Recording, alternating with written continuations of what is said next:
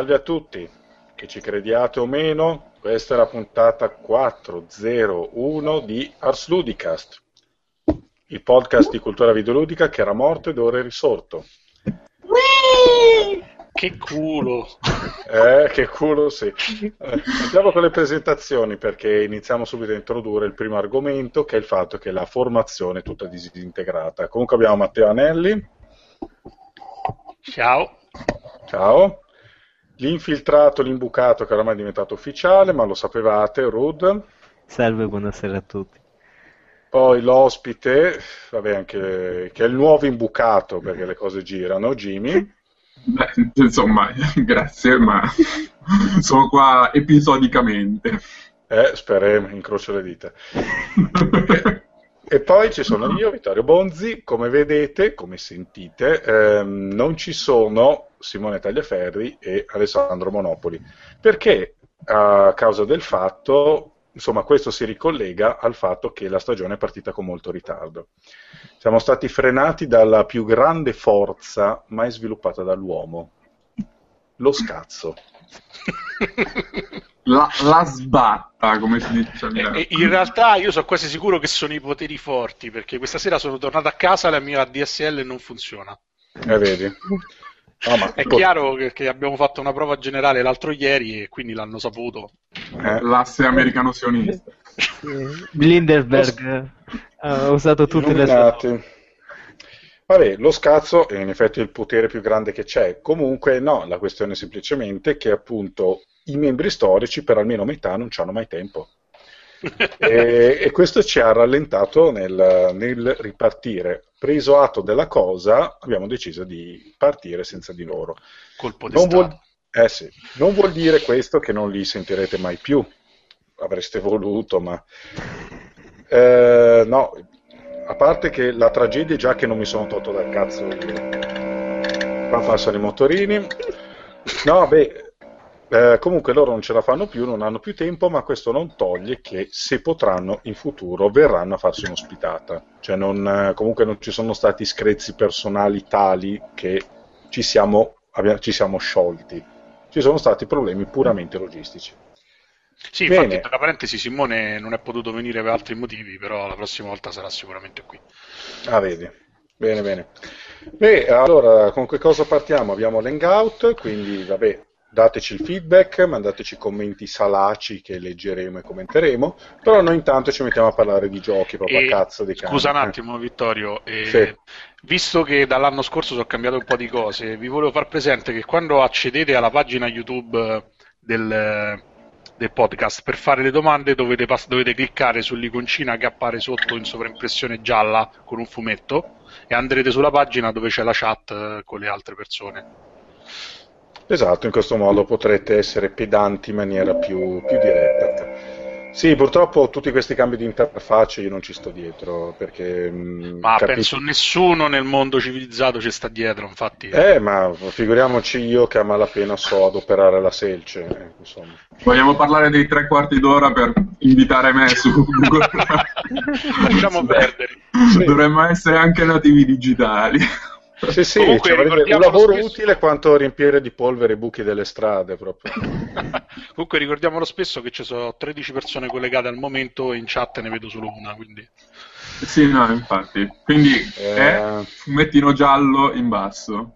Non mi stanno attenti, non mi stanno attenti. Virgolettine gialle, diciamo. Vabbè, insomma, da che cosa partiamo? Chi vuole partire a parlare? Che è proprio giuoco. Eh vabbè, facciamo partire l'anelli, dai. Facciamo partire l'anelli, dai. Sì. No, ma io non sono capace a partire. Va a bene. Partire. Eh, parti lo stesso. Nessuno di noi è capace a far nulla qua. È vero. E niente, io stasera avevo una vasta gamma di giochi, però parto da quello forse più vecchio, però valeva la pena parlarne. Ovvero la piccola, perché poi in realtà dura pochissimo, espansione di The Last of Us, Left Behind. Poi boh poi boh che devo dire mi è piaciuta, anzi ci è piaciuta parecchio perché pure eh, tutto il gioco l'abbiamo giocato insieme a Sara e è stato abbastanza divertente. Anche, devo dire la verità, non ho capito tutte le polemiche che si erano create sul gioco, sul fatto che era poco gioco, troppo gioco, che c'era troppa eh, poca sopravvivenza, troppo poco horror. Chi diceva i pupazzetti si fanno vedere al- dalle altre persone durante le sequenze stilt. Insomma, cioè, boh, le critiche mi sono sembrate un po' forzate però devo dire la verità, la cosa che ho trovato più, più divertente è stata proprio l'espansione. Dire, secondo me è sotto molti punti di vista nettamente superiore al resto del gioco. Non solo perché alla fine è una specie di add-on un DLC, diciamo, abbastanza emozionale che coinvolge il giocatore andando un po' a ravanare dentro la storia più intima dei personaggi e ti fa delle piccole e rivelazioni su quello che è successo in alcune fasi che nel gioco principale sono elise. Sono elise. E mi è piaciuto veramente tanto perché è un gioco dove praticamente si spara pochissimo, ci sono, se non sbaglio, solamente due sequenze d'azione, una è quella finale e una ce n'è una intermedia, e la maggior parte del tempo si esplorano delle locazioni. In realtà sostanzialmente se ne esplora solo una, una specie di centro commerciale, però la cosa che mi è piaciuta tanto è che c'è questa esperienza continua nel... Eh, c'è questa sequenza continua di esplorazione che fa eh, un salto continuo tra un flashback eh, e, e della protagonista e la storia, eh, diciamo, la storia corrente nella continuity del gioco. Che praticamente della, dell'Left Behind si apre nel momento in cui faccio uno spoiler, quindi chi di voi non ha ancora giocato Last of Us si tappi le orecchie e inizia a urlare fortemente. Nel momento in cui Joel viene ferito e, e viene salvato, e si vede praticamente tutta, tutta, la sequenza che non c'è nel gioco principale quando eh, Joel viene portato in una, in una baracca in una, in una cittadina abbandonata e viene curato eh, mentre è in fin di vita. In quel momento eh, la protagonista del gioco eh, va a trovare le medicine che servono a Joel, che poi sono anche la chiave eh, della sequenza finale di The Last of Us. E durante l'esplorazione per trovare le medicine, in qualche modo lei ricorda il passato, il passato prima di conoscere Joel, quando si separa dalla sua amica del cuore. E la sequenza, diciamo, è, è, una parentesi abbastanza romantica, forse più romantica di quella che si vede anche durante il, eh, diciamo, il gioco principale, quando c'è la storia dell'amico di Joel, che adesso non mi sovviene il nome. Tu ricordi Rudin? Tu vi ricordi sempre tutto? Uh, no, non mi ricordo. Uh, Fran- no, Francis no. No, forse no. Non Dai, Rude, sforza la tua memoria di faccendiere. no, no se, però con un po' di Google Fu... Uh... Eh sì, ha le mani in pasta, no? Un Immigrazione a basso costo, scusa. Esagerato. Vabbè, non c'è scritto manco su Wikipedia, quindi stiamo a posto. Vabbè, insomma, c'è, nella, storia, nella storia principale c'è il... Vediamo se c'è qualcuno che ce lo dice, perché sto praticamente... Ne nella cacca. Oh, mazza la gente. Sì, che ci frega. Ciao ragazzi, siete tanti. E, e, se qualcuno mi suggerisce come si chiama l'amico omosessuale di Joel, sarò, sarò contentissimo. Vabbè, insomma, sostanzialmente Ellie ricorda la storia, eh, la storia che l'ha portata in qualche modo a, a scappare, e poi vabbè c'è tutto l'evento che, che l'ha infettata. Eh, si viene a scoprire come è rimasta infettata da, dai cordyceps e così via. E, ma il bello del gioco è appunto perché lui vive, c'è questa, questa sequenza in continua in cui lei in qualche modo gioca ed incontra una sua amica che eh, è scappata per eh, entrare nei, nei, nei Firefly. Che, che, è la, sostanzialmente la resistenza del gioco che combatte contro il potere costituito che cerca di mantenere un minimo di ordine nel, nel mondo post-apocalittico e durante questa sequenza si scopre che in qualche modo Ellie è coinvolta eh, emotivamente con questa sua amica, qualcuno dice insomma c'è una specie di coming out sul fatto che lei sia omosessuale, io non sono proprio d'accordo con questa, in questa visione così unidirezionale del gioco perché in realtà la sequenza è veramente molto delicata e molto eh, in qualche modo, se vogliamo, anche discreta, cioè non è... Eh, non, non stanno in qualche modo esagerando su, sull'esplicità della vicenda. C'è, un, c'è sicuramente una, un coinvolgimento emotivo molto forte tra le due amiche, in particolare Ellie è angosciata dal fatto che la sua amica cambierà città e quindi la lascerà per sempre e c'è sta a un certo punto cioè, la scena principale è quella famosissima che ormai si è vista praticamente ovunque del bacio in, però in realtà diciamo è difficile capire poi qual è il vero eh, il vero livello della relazione delle due ragazze perché in realtà si capisce che c'è stato un forte litigio però nessuno spiega cosa sia successo eh, esattamente, quindi rimane tutto un po' sospeso, un po' ambiguo come era stato anche nell'altra sequenza del gioco. Tra parentesi, Ellie durante il gioco fa anche dei, delle considerazioni su estetiche o comunque sessuali su eh, un, un, altro comprimario del gioco eh, de, della storia quindi in realtà è veramente molto difficile capire se hanno se in qualche modo Naughty Dog avrebbe voluto dare una, una sorta di risoluzione a questa ambiguità che era venuta un po' che si era creata anche nel, nel primo episodio. Devo dire, in generale mi è piaciuta molto proprio perché è un'esperienza. È un'esperienza più che una semplice sequenza ludica aggiuntiva che sarebbe stata anche un po' su- superflua. Per il resto, niente, che devo dire, è sicuramente uno dei, uno dei pezzi della, della, generazione precedente ormai che vale la pena di giocare assolutamente perché appunto fa capire un po' quelle che so, sono state le potenziali inespresse del, de, della vecchia next gen, insomma, cioè un gioco per essere divertente non necessariamente implica il fatto che debba essere giocato cioè debbano essere sparatorie. Una domanda, resto... eh. una domanda, tu hai, hai, giocato anche Bioshock Infinite e GTA 5 per caso? GTA 5 sì, Bioshock Infinite ancora no. Ah ok, eh, sostanzialmente dico perché questi sono stati tre, i tre giochi più hypati diciamo nel questo Ci dicono che il tizio si chiama Bill, grazie Alberto. Cazzo. No, volevo dire sostanzialmente... Mirko Malgioglio, vaffanculo. ah, c'è ragione, scusate tutti, me lo chiedono per scaramanzia. Magico vento a tutti, eh, così almeno. Ovviamente. No, eh, volevo... Scusa, Rudine. Sì, sì, no, quello che volevo dire è che sostanzialmente questi erano i tre giochi proprio di... che quest'anno è... hanno fatto voti assurdi, must buy, una fine di generazione, call bot, eccetera, eccetera. Secondo te Last of Us è meglio di GTA? Cioè, è il, quello che è più meritato fra i tre? Fra i due in questo caso, visto che non hai mangiato, che non hai giocato. Ho mangiato.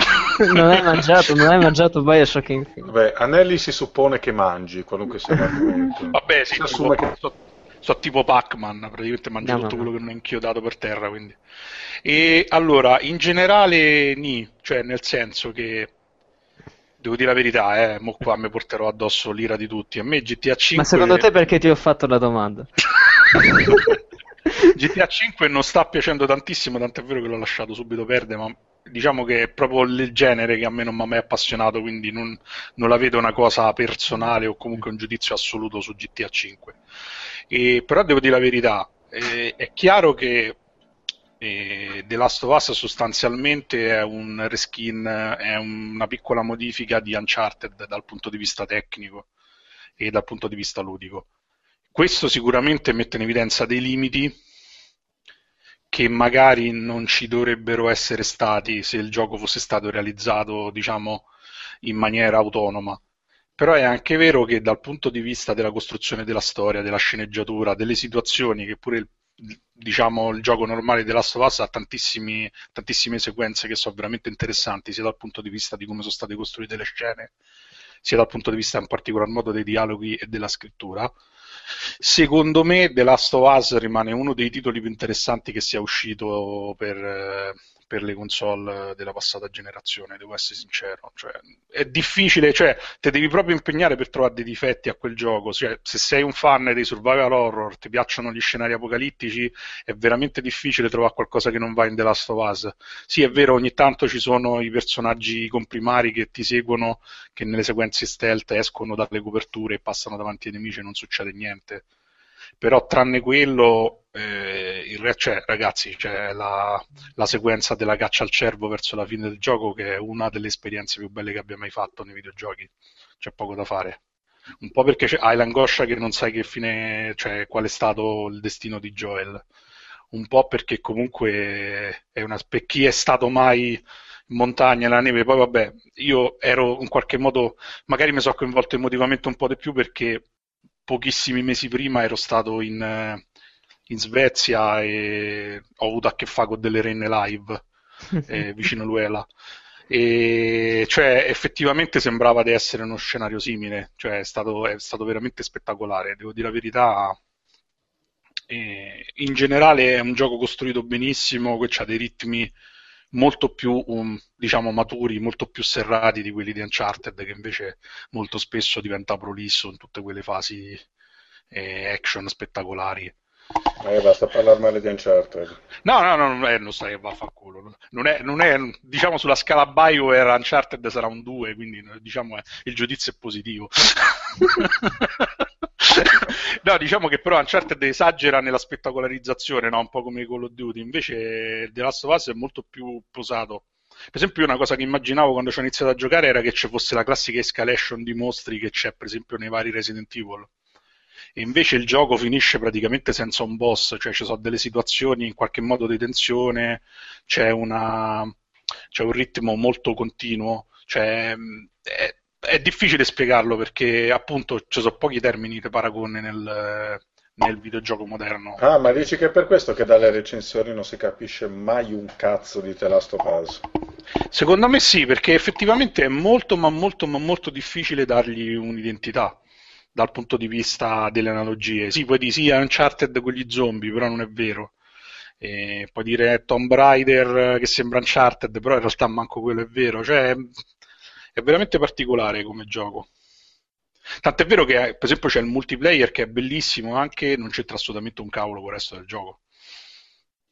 Cioè, praticamente inventato di sana pianta perché sarebbe stato impossibile fare un multiplayer basato su, sul gioco principale.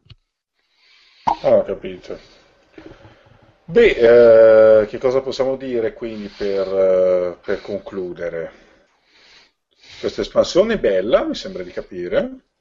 Sì, molto bella, molto delicata, cioè anche qua c'è un...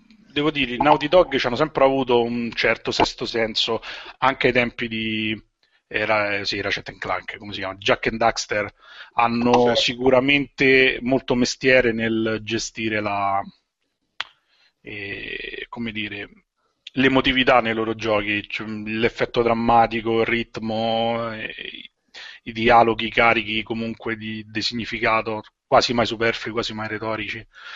E devo dire, questa è un po' la somma di tutto, anche perché Uncharted insomma si faceva fatica a prenderlo sul serio, oltre le sequenze action.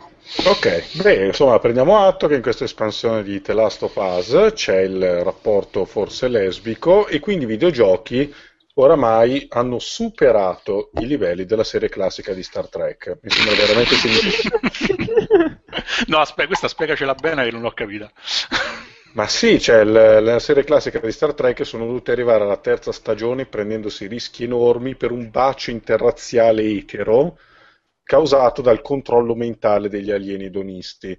Adesso siamo arrivati, forse ci sono le lesbicone in un gioco, che, che progresso strabiliante. Ma scusami, eh, Vittorio, per internazionale intendiamo tra due razze, nel senso umani e alieni, o proprio ancora uno step prima tra quella, la strumentista di colore no. e tipo il cinese? Quello che no, non, non esageriamo, tra Kirk e Uhura. Tra parentesi, Giorgio Takei è omosessuale, quindi. eh, vedi. Sì, ma faceva il, faceva il segaiolo nella serie. Eh. Ma te sei vista Lino Banfi Edition? Eh. No, beh, poi sono arrivati agli eccessi di Deep Space Nine, che veramente al quarto matrimonio tra due razze che non c'entrano niente l'una con l'altra, non si capisce come possano fecondarsi. Sinceramente mi fa anche nelle palle. L'universo scomparirà fra vent'anni. Eh, speriamo, che non ne posso già più. Ok, Boh, basta, vedo che, che Jimmy è loquace, quindi facciamo parlare lui di questo no. gioco Jets Punk che non so, dimmi un po'. Allora, in realtà... non importa. In realtà l'ho cominciato a giocare da poco e quindi non posso esprimere un giudizio totale sulla qualità perché non l'ho ancora portato alla fine. Eh, sono stato molto attratto da, dal trailer e da tutto quello che prometteva, innanzitutto perché mi pare sia prodotto da Adult Swim, che è il canale quello sul quale, americano su cui girano tutti i cartoni animati per adulti, tra virgolette, e dove gira appunto un umorismo molto cinico, eh, psichedelico e assolutamente fuori di testa e quindi il gioco in sé mi ha attirato particolarmente. Mantiene le sue promesse, nel senso a livello di ambientazione, di dialoghi o, o cosiddetti dialoghi. Ehm, tutto quello che riguarda le interazioni e le situazioni in cui ci si viene a trovare è delirante. Il gioco in sé mm, è un adventure uh, con delle parti action, un sacco di, mini, di minigiochi. Eh, diciamo che il gioco in sé non è rivoluzionario, è molto interessante, è molto valida eh, l'atmosfera e il setting in generale. Vuol dire che tanti spoiler non si possono fare, nel tante cose non si possono raccontare anche perché ho l'impressione che il gioco non sia particolarmente lungo e quindi ogni cosa diciamo, ha un suo peso nella chimica, non vale la pena sprecarlo così. Però consigliatissimo per chi ha voglia di farsi un'esperienza un po' diversa rispetto agli altri giochi che solitamente vengono pubblicizzati, AAA, eccetera, eccetera. È folle, fuori di testa. Alcune cose magari per, per alcune persone forse non, non, fare, non fa ridere tanto quanto me. Nel senso che io ho un gusto particolare per quel genere di, di comicità e quindi per il nonsense e, e quindi lo apprezzo moltissimo. Però in definitiva è un'esperienza alternativa, quantomeno dal punto di vista delle ambientazioni. Ma è qualcosa tipo di intellettualoide tipo Stanley Parable o è più semplice? Cioè che tipo no, di... ci sono delle citazioni, è, è sempre diciamo disseminato di citazioni eh, non è solo citazionismo, non è solo puro, diciamo, nonsense. Cosa, non so, mi, alcuni, in alcuni passaggi mi ricordo un po' Monty Python, in alcuni passaggi mi ricordo un po' magari eh, quel cavolo di cartone animato sul, uh, sul, supereroe che diventa un avvocato, non mi ricordo mai come si chiama.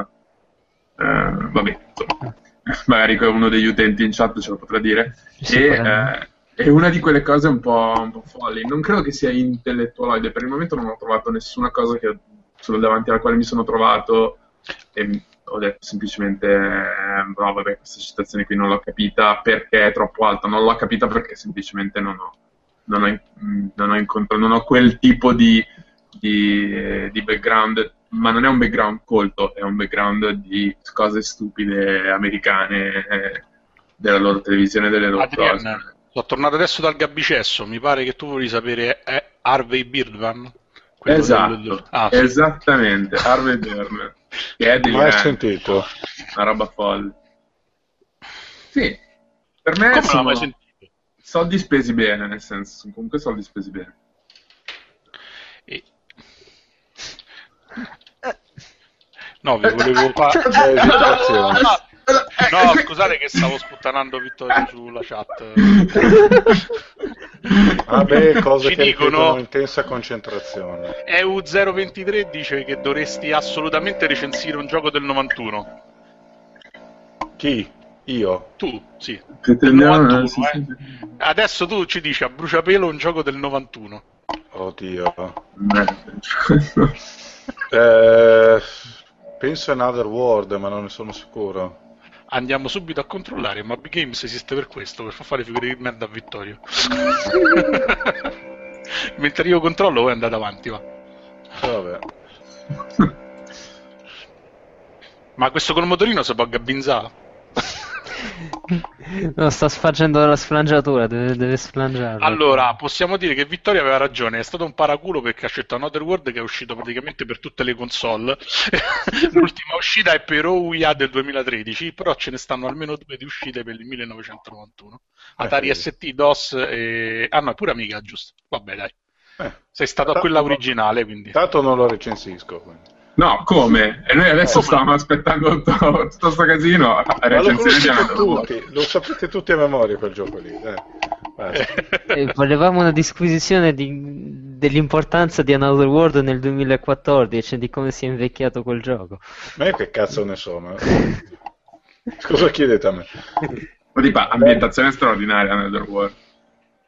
Sì, sì. Ma comunque, Ruth, eh, scusa se ti distraiamo dal. Um, insomma, so che tu adesso sei un po' in ballo con l'ingresso nella mafia russa, capisco che è roba grossa. Sì, Però c'è... dai, parlaci del gioco a cui stai giocando Project Decay, questa roba qua. Uh, State of Decay, stavo giocando. State of Decay. State eh, of Decay. Allora, sì. Ogni tre mesi. Palesemente Vittorio non sa di cosa stiamo parlando. Ma... no, infatti, ma l'ho detto. Ah, sì, State of Decay. Ah, no, allora. ma non lo so davvero, l'ho detto. Un, si- un simulatore di putrefazione. Sì, Praticamente, uh, se potessi, se, se, per descrivere of Decay in una parola, sostanzialmente sarebbe la trasposizione ludica dei romanzi di Max Brooks non so se qualcuno di voi li ha letti, Guida per sopravvivere agli no. zombie e World War Z. Ah, eh, sì. Sostanzialmente, nel senso, è la cosa più vicina ad un'esperienza ludica che a quei libri è questo. State of Decay praticamente potrei dire che sia il primo uh, zombie game, nel senso che in generale quando sono stati fatti giochi con gli zombie sono stati fatti, non sono stati inseriti gli zombie come uh, sistema di regole, ma sono stati inseriti più come carne da cannone, qualcosa da un, un nemico facilmente identificabile, facile, che aveva un, una certa estetica, aveva un certo manierismo e che era facile anche da riprodurre, ma anche dal punto di vista di intelligenza artificiale. Mi, quando Shinji Mikami diceva Uh, noi abbiamo scelto gli zombie, uh, lo face- uh, giustificava la scelta per il fatto che fa- eh, l'intelligenza artificiale era facile da programmare. Lo zombie vede il personaggio del, del giocatore, gli va incontro, non c'è, non c'è niente di, di, strano in questo. State of Decay invece per la prima volta utilizza gli zombie come uh, sistema di regole, nel senso che pone il giocatore in questo apocalisse, il giocatore mh, mm, si trova con il suo personaggio, con il suo primo personaggio nella, in, una, uh, in una valle del countryside americano, una valle qualsiasi, e si scopre... Sì, della campagna. Della campagna. Il countryside. Side. Sto cazzo. Cioè... So... si dice pompon, si dice fiocco. Questa è una citazione importante.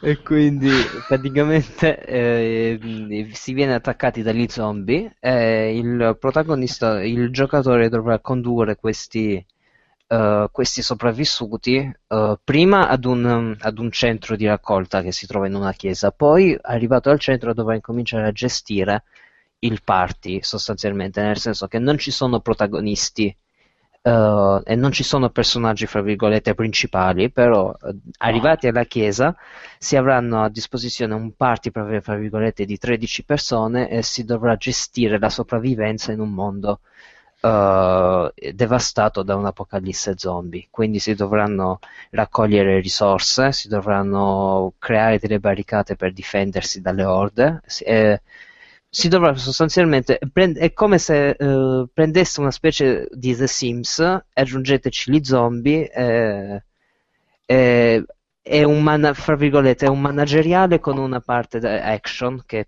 molto molto scarna nel senso che uh, il controlla il giocatore controlla un personaggio alla volta e ci saranno delle delle missioni da fare per esempio parlare con, uh, con i militari per per controllare una zona o comunque altre missioni secondarie. C'è una storia principale, ma per lo più ci saranno dei, delle attività tipo secondarie, tipo vai a prendere le provviste, vai ad incontrare quest'altro gruppo di sopravvissuti, eccetera, eccetera. Ciò che riesce a fare benissimo State of Decay è creare una narrativa quasi emergente, nel senso che Uh, poiché non, la storia principale è un pretesto per avere delle missioni un po' più elaborate, poiché non c'è un protagonista, uh, tutti, tutti i membri del party vengono più o meno definiti, nel senso che eh, il gioco è molto brutale poiché presenta una condizione molto utilitarista dei, dei rapporti umani. Uh, una persona deve, che si trova in questo party deve, uh, com, deve aiutare la comunità e per farlo è più tramite un personaggio uh, si compiono delle attività, più l'influenza di questo, di questo personaggio aumenterà nella, nella, community. Ciò si può tradurre con equipaggiamento migliore o comunque con delle risorse, delle risorse secondarie. E il gioco f- fa molto bene, uh, da, uh, riesce con co- roba molto semplice a trasmettere questa idea di uh, risorse, di ehm, sopravvivenza, perché le risorse con- scarseggiano, continuano sempre a scarseggiare perché il gioco è legato al timer reale, cioè del, della vita reale, quello del PC. Quindi sostanzialmente al, uh, a mezzanotte tipo il gioco si resetta e alcune uh, non si resetta, cioè c'è un tick praticamente nel tempo e quindi il, uh, il party consumerà alcune delle risorse stoccate o comunque farà delle altre attività. Tipo una non volta ho capito, mi... se io gioco solo la sera, gioco effettivamente solo la sera nel videogioco? No, nel senso che mettiamo il caso che tu stai giocando uh, la sera, alle 12 praticamente eh, il gioco, quando tu lo riavvierai, conterà il passaggio di un giorno e quindi farà eh, girare la, uh, la, simulazione di un giorno. Quindi praticamente toglieranno eh, i, come, i sopravvissuti consumeranno alcune delle risorse e potranno andare in alcune delle attività. Infatti non so se tu Beck, eh, eh, l'hai notato, magari tornavi al gioco e tipo trovavi tutte le provviste prosciugate. O tipo uno dei personaggi uh, muore. Perché comunque il gioco, la simulazione è andata avanti e ha portato a fare che quel personaggio andasse ad una missione non è riuscito a uccidere uno zombie speciale fra virgolette ed è ma ed quindi è devo, devo come giocare tutti i giorni? Uh, no, nel senso, alla fine eh, ci sono dei limiti, nel senso che uh, se tu smetti di giocare per una settimana o per un mese, i cambiamenti non sono così repentini. Ci sono dei limiti in questa cosa, però uh, il gioco ten- tiene conto dell'ultima volta che lo hai avviato e, e si, occupa, si, si muove di conseguenza. Il Tamagotchi degli zombie. Sostanzialmente sì. Sembra tipo Animal Crossing con i zombie più che il Tamagotchi. Sì, sì, è una cosa simile. È una cosa simile. Uh, il gioco molto, riesce a fare molto bene perché comunque il combattimento è semplice, però uh, come posso dire, segue alcune regole fra virgolette del canone. Quindi le, l'uso delle armi da fuoco attira altri zombie, il combattimento contro uno o due zombie alla volta è facile, contro l'orda è difficilissimo. Eh, il, c'è una barra della stamina tipo Dark Souls o Demon Souls e quindi sostanzialmente non si può, anche se si, non si può rima- attaccare per sempre all'infinito perché il personaggio non si, si stanca. può attaccare per sempre. Per sempre. questa, questa Sara me la mette in uno spezzone, questo sono sicuro. Sono sicuro. La chiamo, io la prevedo e quindi è però è molto bello nel senso se volete un gestionale che comunque il primo vero gioco che comunque usi gli zombie in maniera intelligente allora penso che State of Decay sia questo. Ma quindi Rod fammi capire una cosa. Somiglia a The Sims ma non è la stessa devastante rottura di coglioni giusto? no. Ok. Anche perché fra virgolette so, somiglia a The Sims ma è per eterosessuali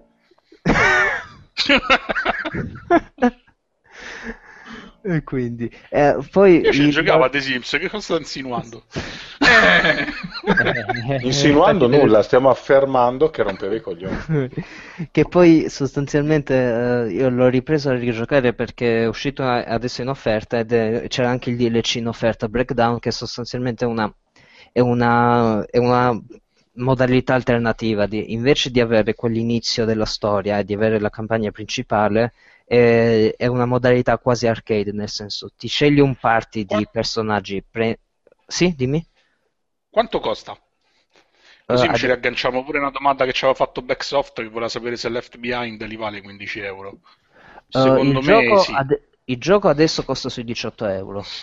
19 okay. euro. Eh, secondo me li vale tutti, nel senso che pre- fare una campagna fino alla fine uh, come tempo, uh, perché alla fine c'è gente che vede queste cose come longevità, uh, va sulle decine di ore. Ma se non, se non altro, però, è un gioco che riesce davvero a fare bene gli zombie, nel senso che io sono stanco dello zombie bersaglio. Zo- zombie alla... Sì, quello è, un, è un sandbox comunque, nel senso può andare avanti all'infinito.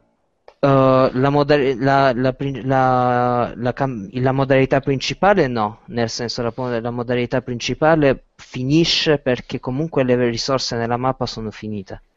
Quindi, non, oh. eh, oh. quindi, se non finisci la campagna principale, che finisce il gioco, comunque le risorse sono finite.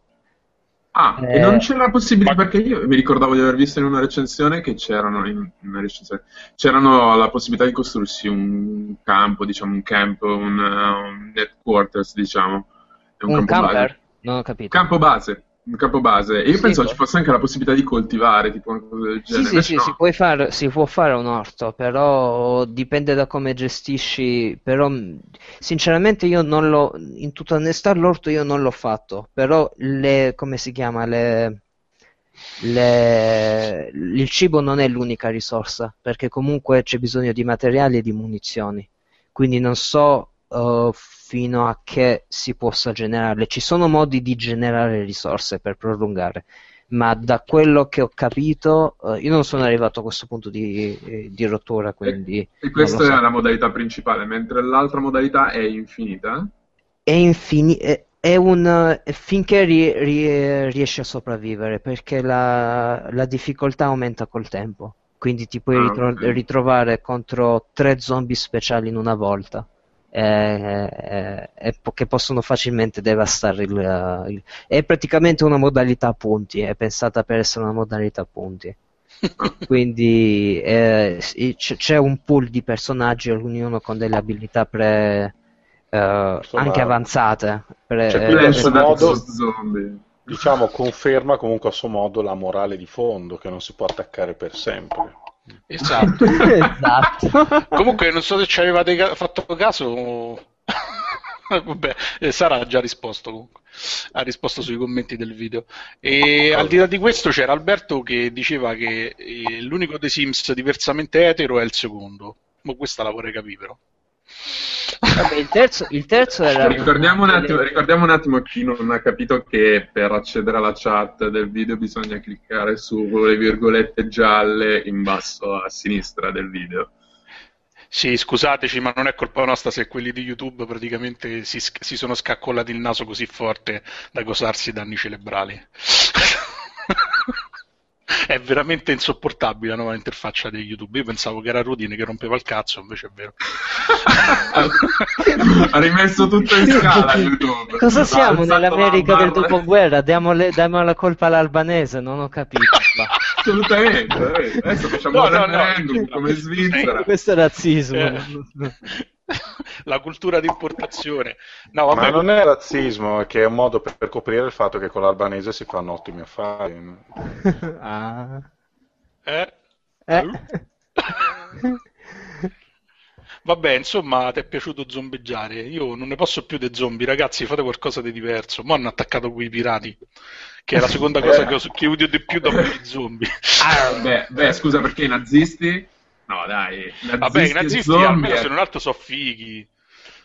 Non ti preoccupare, estetico sono proprio il soldato cattivo per definizione. Tanto, tanto, faranno l'espansione standalone pirati di Assassin's Creed 4 o pirati zombie. Pirati quindi. zombie nazisti. che c'è sta tutto, eh, c'è starebbe tutto. Perché... Non so se c'è un film di pirati zombie nazisti. Zombie nazisti e voglia, Zombie nazisti e Dead Snow che è, la cosa, è una cosa allucinante. Cioè, eh, Dead Snow fatto... film è quello svedese là, come si chiama? Che Dead Snow, ma era, ma... Eh. ma era norvegese, sì. Vabbè, Pirati... mazza, mazza. No, ce n'è una migliore, pirati zombie nazisti ninja. Eh. Ma, ma, guarda, se proprio io te lo consiglio questo perché magari ci trovi qualcosa. Nel senso che secondo me è, secondo me è buono. È l'unico, anche io non c'è. No, nuovo di Pasqua è un gioco, scusa. Che eh? ci trovo qualcosa dentro. Eh, no, ti piace. Ah, ok. No, soprattutto insegna che non di solo pane vive l'uomo e che non si può attaccare per sempre. Eh, Qualcuno su YouTube, su Twitter, Twitter ci scrive: Se devo dire la verità, io l'orto non l'ho fatto. Scottanti rivelazioni di Mr. Rudd su Ars Ludicast. Ma infatti, eh, anche perché l'erba la coltiva meglio in vaso. Sì. Il papavero mica lo fai nell'orto. Rudd sei appena stato nominato capro espiatorio perfetto, quindi... Ci avete no, messo abbastanza, diciamo. Eh. No, mi... no, ascolta, hai voluto passare di livello dopo aver fatto l'imbucato, queste sono le conseguenze. Eh, infatti. Comunque c'è pure Francesco che ci segnala che su Italia 2 stanno facendo la gara di cosplay italiana. Cos'è Italia 2, raga? Eh, quella dopo Italia 1. Da na na na na da. No, non male. Vittorio, non male. Non male. non male davvero. No, non lo so, credo sia una rete Mediaset eh, per il digitale, ma non lo so. Non, Ho la potenza di internet davanti a me, lo vado subito a cercare, voi intanto continuate. Sì, no, Mediaset. È come eh. Milano 2 l'ha costruita Berlusconi. sì, effettivamente può essere. Te, Vittorio, no, invece di cosa ci parli? Che stai sviando eh, l'attenzione? Sì, infatti, no, perché gioco del, del 91. Mi vaghezza che, che, devo parlare io di un gioco, sinceramente non ne ho mezza. Vabbè. Intanto Dai, l'utenza sta apprezzando i tempi della diretta. Sì. No, vabbè, non, non, parlo di un gioco del 91, eh, non capisco perché mi chiedono proprio quell'anno lì, sinceramente. Eh, parlo tanto per di Might and Magic 10 Legacy. Yeah. Allora, no, beh, è un gioco famoso tra gli appassionati. Beh, che, che dire, sì. Eh, vabbè, è il nuovo RPG della serie di Might and Peccato Magic. che non ci scusi. Sì. Che cazzo Dico, c'è? Scusa, troppo peccato che non c'è la... peccato che non c'è la consorte perché quando ho scoperto che uscivo che usciva Might and Magic 10 a casa mia c'è stato uno psicodramma perché non ho un computer abbastanza adatto per giocarci, capito? Eh. so Ma quelle cose che si segnano per sempre. Ma non ce l'ha nessuno di uno scattoso infernale. Comunque. No, beh, è il, l'ultimo RPG della serie Might and Magic che aveva sofferto un lunghissimo iato perché il, il 9 era uscito, era, a parte che era brutto come il, come il peccato, ma poi era uscito tra mille problemi nel 2002-2003 e c'è ed è passato tutto questo tempo. È proseguita la serie Heroes, ma Might and Magic sarebbe appare nato. È tornato ed è tornato strombazzando eh, questo ritorno al passato. Perché, vabbè, non dico niente che non si sappia, ha ripreso il sistema del movimento a caselle che, era, che risale a Might and Magic 5, quello che si fondeva col 4 per fare World of Sin. Perché poi lo storico Might and Magic 6 aveva introdotto invece il movimento libero sì. eh, e i turni selezionabili. Qui invece si torna indietro, il movimento a caselle, ogni casella fa passare un turno che corrisponde a un certo lasso di tempo. Ma che cazzo? Ma che state vicino a un takeaway cinese? Che Ma che c'è? Ah. Niente. Ah, per il motorino. Sì, fa ridere. No, diciamo, fa passare Dai, un turno. Sì, sì, fa passare un turno sì. e fa passare il tempo e anche i combattimenti sono tutti a turni, selezionate il bersaglio, selezionate l'azione e tutto così. Um, in realtà eh, questo ritorno al passato è parziale, um, diciamo Might and Magic 10 in, uh, somiglia, somiglia a Grimrock, al famoso Legend of Grimrock, eh, al netto comunque della differenza di sottogenere. Comunque eh, Might and Magic prevede l'esplorazione delle città e prevede un mondo esterno dal quale si dipanano. Invece che Grimrock è l'esplorazione delle Tarzan? Vabbè, dai, andate avanti questa. Mannaggia Nelly, mannaggia. No, è, è, la Scusate, non lo faccio più orribile che abbia mai sentito. sì, lo so, ci mette un po' ad arrivare, ma quando arriva, arriva, dai. No, non riesco come, a dire come Natale. No, no, io, io, io cedo le armi, non ne riesco più a dire niente, scusate, andate avanti voi, non riesco più a dire niente. No, la cosa, che mi piace, la cosa che mi piace è che questi parlano beati delle loro cazzate, del loro gioco. Quando parlo io, eh, un casino. Dai, su, prosegui, scusa. Eh, mi sto rompendo i coglioni. Dai, su.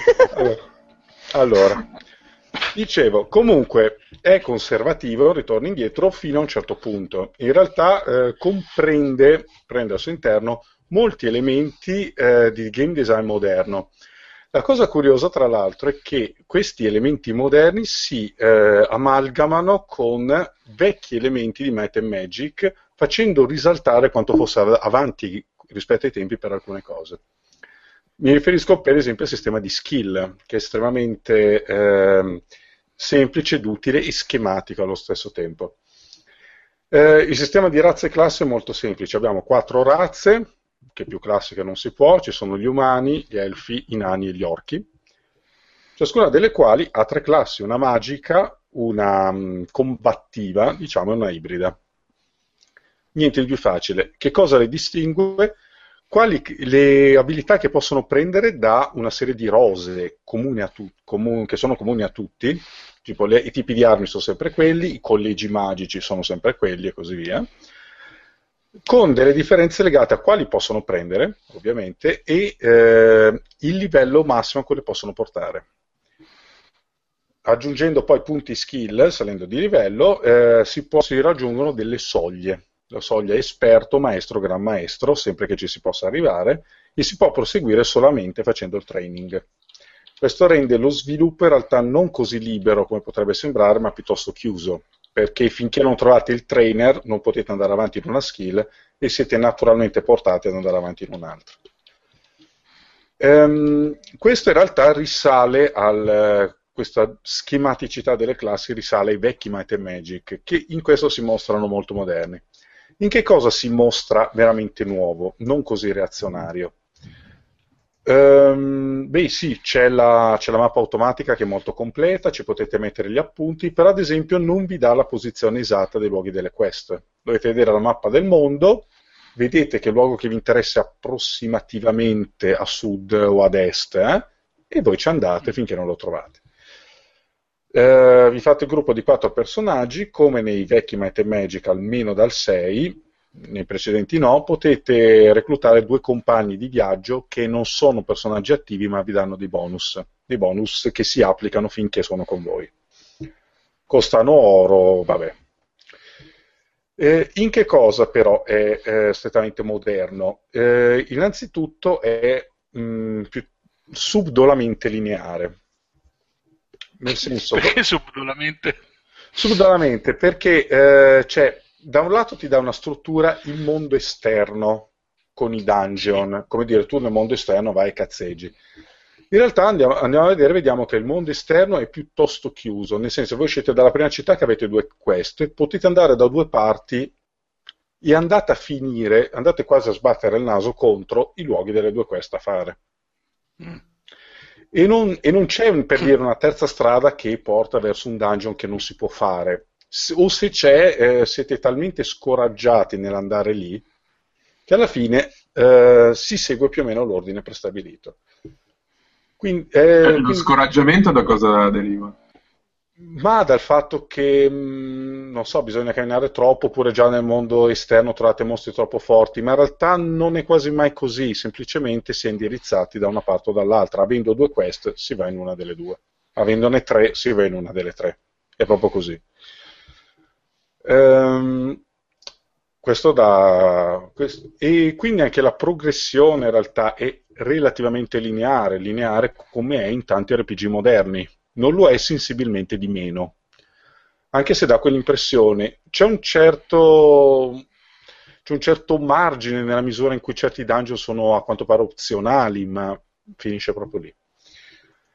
Eh, quindi, per esempio, non mi è parso significativamente meno lineare di un Albion, per capirci. Mm, vabbè, Albion era manicomio da quel punto di vista. Sì. Ehm, sì, appunto, puoi girare tanto, ma poi alla fine in quei tre posti devi andare. Dall'altro lato, eh, questo da un lato, dall'altro lato sì, per esempio l'interfaccia è proprio presa dai MOG, cioè avete una serie di bottoni, che sono le magie o le azioni, che associate ai tasti della tastiera da 1 a 0. E, ed è configurabile la barra, potete metterci quello che volete. Funziona proprio così. Eh, un'interfaccia molto semplificata, molto duttile, c'è il, um, avete il, il, journal, il diario delle quest che vi illustra tutto, eh, potete, si può trovare dei libri diciamo con l'ore del gioco per quelli a cui interessa. Eh, ed è tutto molto molto accessibile. Addirittura ehm, e volendo si può giocare interamente via tastiera. Si può anche non usare affatto il mouse per chi vuole un tocco più retro um, però è come dire, un chiaro segno di accessibilità del tutto. Eh, dall'altro lato hanno usato eh, per promuovere questo gioco degli strani criteri merceologici, mm, nel senso che eh, è uscita una beta che conteneva soltanto il primo atto e alcune classi e ci si poteva giocare liberamente. E oggi che è uscita la versione completa, che è uscita bacata come, come non so cosa, ehm, che cosa mettono? Da un lato è uscito un DLC, Adesso non so di preciso perché io in realtà compra- l'ho comprato, ho aspettato un po' a comprarlo, ho comprato la versione deluxe che ce l'aveva già dentro. Poi che cosa succede? Che escono le patch e le patch aggiungono dungeon. Oltre a togliere i bug aggiungono dungeon al mondo, aggiungono cose da fare e che, come dire, è abbastanza strano, c'è questo vincolo, del, questo modo di vincolare il giocatore anche legato a quell'invenzione infernale della Ubisoft che è Uplay. Eh, lasciamo perdere, va. Eh, eh, per cui c'è tutto il sistema di achievement interno integrato con questo Uplay. Ehm, qual è un altro elemento moderno, estremamente moderno, e lo dico fuori dai denti? Il mondo di gioco non è enorme, e il gioco è relativamente corto. Adesso mm. non, non ci ho giocato tantissimo e non posso dire di essere vicino alla fine, anzi, però insomma... A che atto stai? Così eh? almeno uno c'ha più A che atto sei arrivato? Sono quattro, no? O cinque? Sì, sono, sono quattro. E... Ma starò finendo l'uno. Mm. Eh, vabbè. Eh, che anche lì, ehm, anche lì poi il gioco è molto scaglionato perché c'è tutta una serie di benedizioni eh, che dovete prendere per accedere a delle aree. Ci sono delle aree che non potete entrarci se non avete delle benedizioni. È un altro modo per mettervi su dei binari.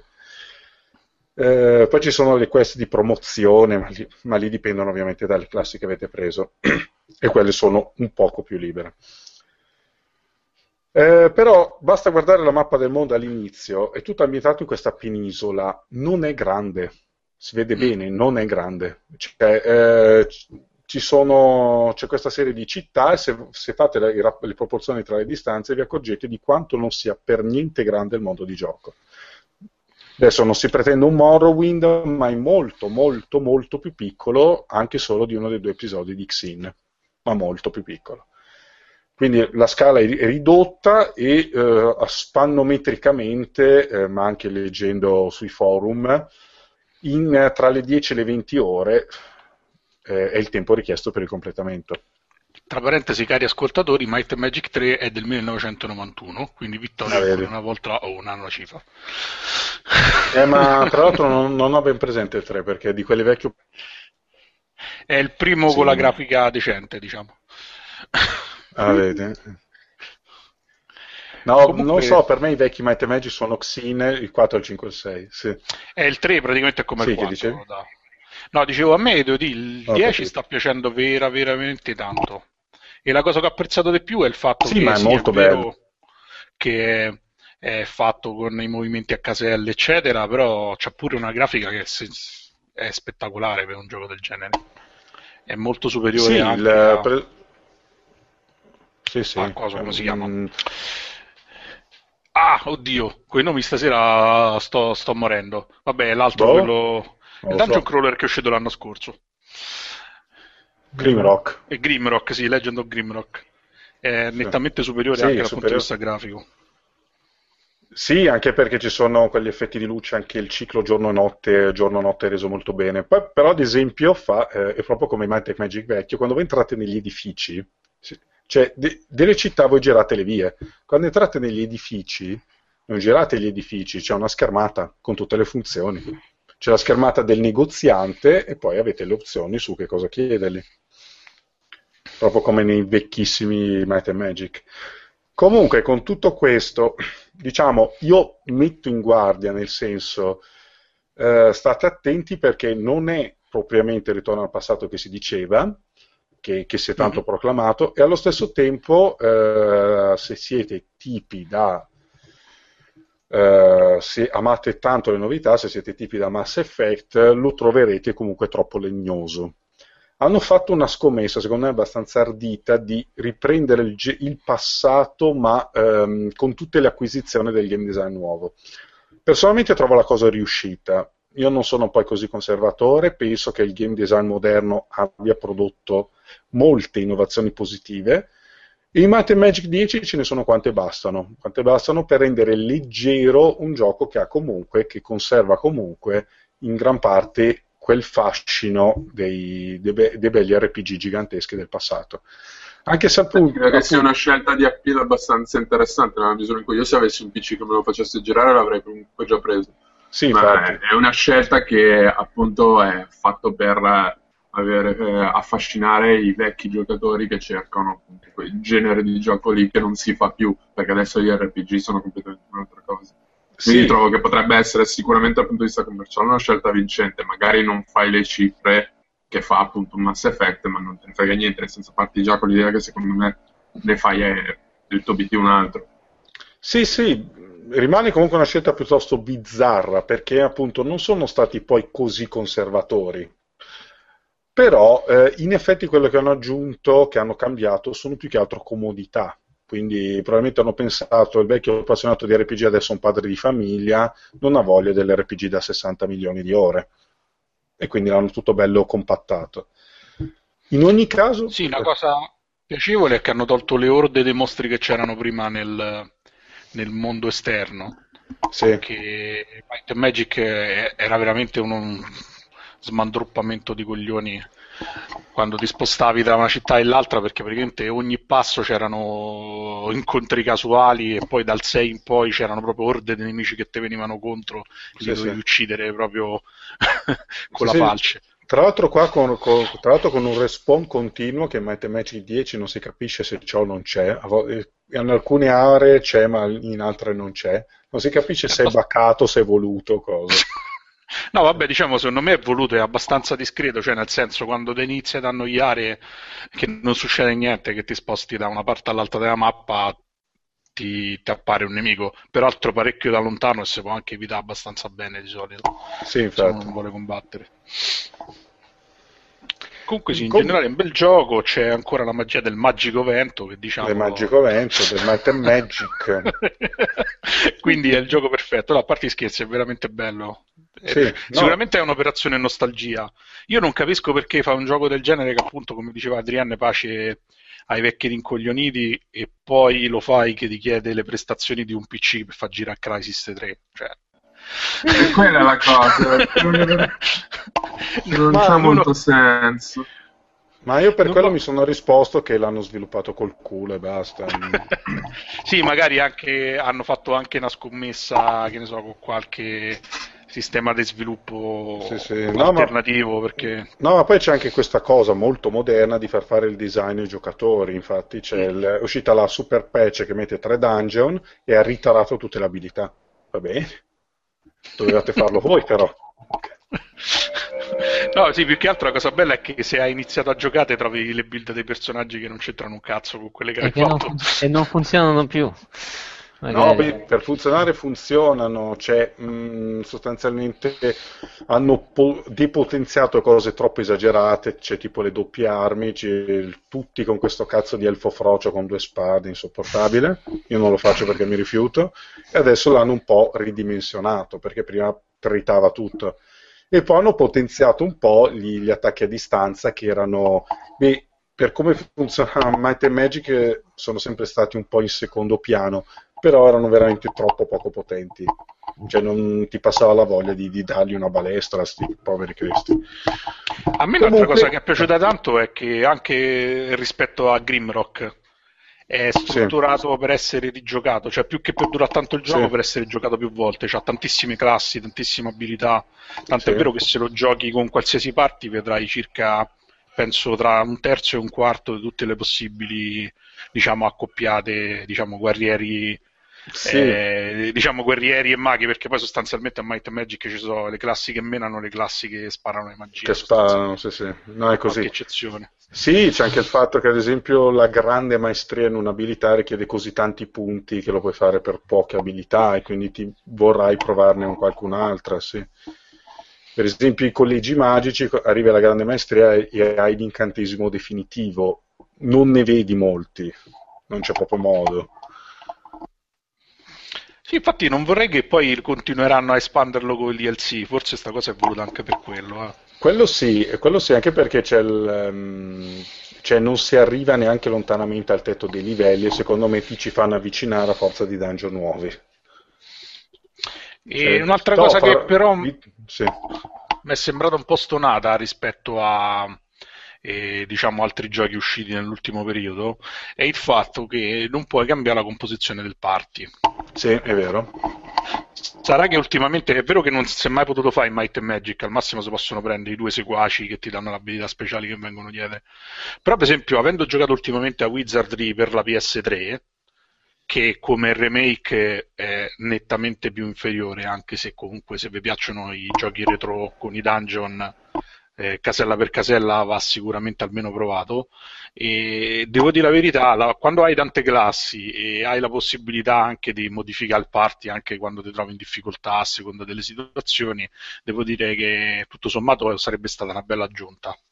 Più che altro sì. per rendere sul gioco più longevo. Beh, quella è la caratteristica di Wizardry da sempre. Devo dire la verità che poi io non la usavo mai. Anche... No, no diciamo che... che se c'hai, una volta che vai avanti, se c'hai un, che ne so, ti serve un mago di un certo tipo perché non eh, hai pensato a farti un mago sbilanciato su altre abilità, semplicemente ti metti un personaggio pippa con quattro personaggi o cinque o sei personaggi forti, vai a fare i dungeon e in pochissimo tempo lui diventa forte, quindi insomma è abbastanza gestibile. Sì, sì non... Sì, non so, io purtroppo mm, dico la verità, io sono un po' uno che non dico che mi prendo il party di default, ma um, ci sto, mi ci sto avvicinando perché è una cosa che mi ecco. ossessiona ecco. un po' la scelta iniziale. Sì. Non fate il party di default che ha i personaggi più brutti del gioco, secondo me. Eh. Sì, non è... fate il mio stesso errore, cioè, cioè, le classi forse più noiose hanno messe per il party iniziale quello di default. Sì, è un, è un po', sbilanciato, c'è poca magia perché è palesemente pensato per il giocatore poco esperto che non sa che incantesimi ci sono. In effetti è così. No, io invece proprio faccio proprio la cosa, avere il party che copra tutti i collegi magici, così sto sicuro. Ammazza, madonna, fai... Eh sì. Min max a manetta, insomma. Vabbè, sono sette, ne fai due con tre collegi, devi è, un pro- il problema giusto coprire l'ultimo. Eh, vabbè, comunque no, io ho espresso delle riserve perché devo, ho voluto mettere in guardia su com'è in realtà, perché se ne può essere fuorviati. Comunque mi sta piacendo, è molto bello, anche se eh, drena le risorse del PC del vostro computer in una maniera francamente vergognosa. Visto, non costa neanche tantissimo, che... costa 25 euro mi pare. allora, no, costa 20 o 29, 30 praticamente se prendi l'edizione deluxe che vi include Might and Magic 6, il DLC che non dovete comprare a parte e una serie di privilegi, perché ad esempio l'ultima patch conteneva 3 dungeon, ma uno l'avete solo con la versione deluxe e quindi 30 euro insomma, buono, basta così. Perfetto, e vogliamo continuare sul filone dell'horror? E continuiamo. Perché da felice, tri, triste felice possessore della PS4, sì. e per cui praticamente non sta uscendo ancora niente tranne che i remake, mi sono giochicchiato abbastanza con uh, Goduria, il uh, remake per PS4 di Outlast. Ma perché remake? È, è la versione PS4, no? Vabbè, remake, insomma, sì, vabbè perché diciamo è uscito un po' po' di tempo fa, c'è ragione, remake è sbagliato, il port su PS4 di Outlast. Il gioco dove si impersona un tizio alto due metri e mezzo, perché quando si accuccia diventa basso, cioè... non so se è un problema della PS4, però praticamente ogni volta che ti abbassi la visuale scende di un metro e mezzo, quindi l'uomo con le gambe più lunghe del mondo forse, secondo me sei Slenderman, se scopre alla fine. che fa un po' il verso un po' a tutti quei giochi survival horror che devo dire la verità, eh, da noi non sono stati mai molto famosi, ovvero quelli dove non si combatte. Mi viene in mente sicuramente uno dei più famosi uscito ai tempi della PS2 era Siren. Poi ce n'era uno più vecchio per la PS1 che a me piacque tanto che si chiamava Hell Knight, dove sostanzialmente tu fai una studentessa che deve scappare da un mostro che ha distrutto una metropolitana. Quindi, e... insomma, poi stai dicendo che il survival horror senza combattimento non è stato inventato da Amnesia? The Dark Descent? Che, che, io sappia, no, cioè ci stanno titoli molto più vecchi che fanno ciò. Perfetto. Okay. Era una battuta. no, lo so, queste sono le solite sono le solite polemiche da. No, no, no, voglio perculare tutti quelli che amnesia, goti e cazzi e mazzi. E sì, no, però aspetta, allora, eh, innanzitutto è l'unica ah. versione del, del, del, survival horror, del survival horror Lollo. decente, lollo, lollo. decente è quella, cioè nel senso quella in cui non si combatte e onestamente Amnesia è un gran gioco. Cioè. No, no, no, sì, sì, sì, sì, sì per carità, no, stavo percolando un pochino perché ci si fanno sempre le pippe sull'appartenenza che è venuto prima e robe del genere. Devo dire la verità, Outlast forse non è proprio un giocone, sai, di quelli che dici Mm. è un capolavoro, cioè per esempio Amnesia secondo me è superiore in molte cose. Però cazzarola, cioè ha un'atmosfera e un setting veramente strepitosi secondo me. È un po' ispirato al creepypasta, quello del de Russian Sleep Experiment, secondo me. Eh. Russian Però in generale... The Russian Sleep Experiment, che è un bellissimo Russian. creepypasta, ovvero uno... Russian, eh sono, I creepypasta sono dei racconti horror eh, che sono scritti in maniera più o meno collaborativa o comunque sono derivati da varie leggende metropolitane che gironzano per la rete e quello è particolarmente riuscito. E devo dire, una cosa che ho notato subito da Outlast è che sembra, cioè fa un po' dei rimandi, specialmente nella lettera che ti arriva all'inizio, perché tu sei un giornalista che deve intrufolarsi in un in una specie di ospedale barra manicomio che per qualche motivo è diventato inaccessibile al mondo esterno. Ti arriva praticamente una lettera di una, di una gola profonda che lavorava nel laboratorio e nel laboratorio, insomma, in questo ospedale, e appunto lui ti parla che ha visto delle cose strane e non capisce se sono esperimenti sul sonno, se stanno facendo dei rituali satanici o cose simili. Ha visto e delle cose strane in un manicomio, incredibile. sì, sì, infatti, diciamo, le, le, premesse non sono proprio originalissime, come anche il fatto che, che, tu arrivi là, trovi tutto chiuso, trovi il buco, dentro fuori dentro, cioè fai una, una violazione del domicilio così semplicemente perché vuoi scoprire la verità. E poi, vabbè, l'altro grande elemento che ruba un po' dal genere horror è la videocamera in modalità notturna, che è, stata, che è diventata abbastanza famosa con la sequenza finale di Rec, no?